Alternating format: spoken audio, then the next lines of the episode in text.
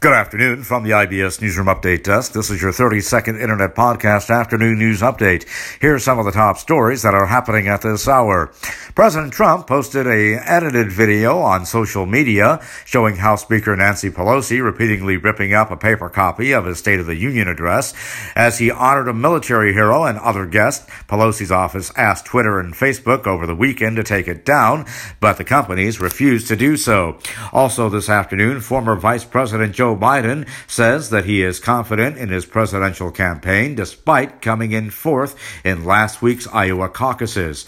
And actor Brad Pitt made a joke about the Senate impeachment trial during his Oscars acceptance speech. He says the Oscars only gave him 45 seconds for his speech. That's 45 seconds more than the Senate gave John Bolton. That is your 30 second Internet Podcast Afternoon News Update for now. We'll be back with more podcasts throughout the day. Until then, from the IBS Newsroom Update Desk in downtown Chicago, I'm Nicholas Anastas, wishing you a very good afternoon.